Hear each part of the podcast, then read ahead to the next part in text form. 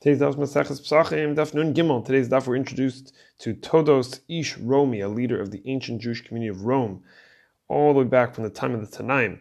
Rabbi Yosef relates that Todos, it's on Aleph, Todos instituted a practice in the Jewish community of Rome, a sort of Korban Pesach ceremony, even though there was no longer a Beis Hamikdash, and of course, this was being done far from Yerushalayim. And what they would do is they would eat a kid, uh, the animal, goat, and they would eat it whole, roasted, just as was done in the Beis Mikdash. So the Gemara said the Chachamim were very disturbed by this practice, by this institution.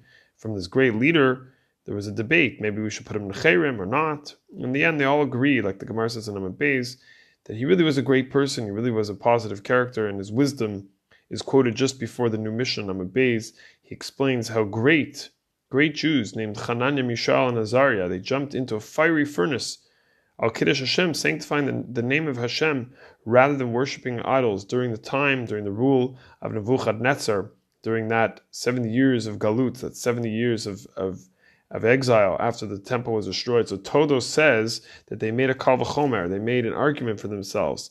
We're going to look at the Tzvardeya, the Tzvardeya from the Parsha of the Makos, the second of the, of the ten Makos that came to Mitzrayim. What does it say about the Tzvardeya?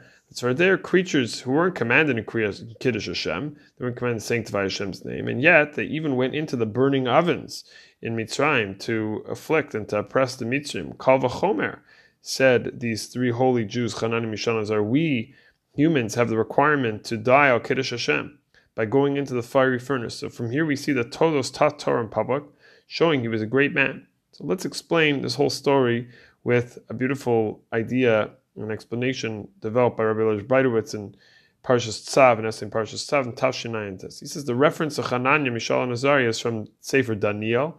It's in the third chapter, in the beginning of the third parak of Sefer Daniel, where Nebuchadnezzar set up a huge statue of gold in a place called Bikas Dura. So it goes on over there to say that everyone, what he wanted everyone to bow down but three people refused. These these three holy Jews of Hanani, Mishael, and Azariah. So Tosfos and our daf here says this wasn't really Avodah Zarah.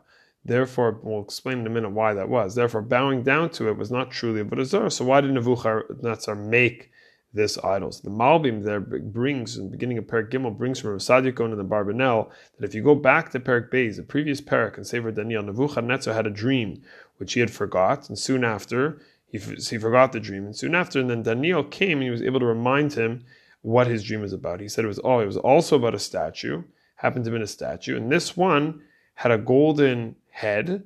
The next part going down the statue, arms and upper body were made of silver, and the abdomen and thighs were made of copper, and the lower parts of the legs were made of iron. So Daniel explained that this statue represented the succession of Malchios, the succession of kingdoms. After you, you're not going to be the king forever.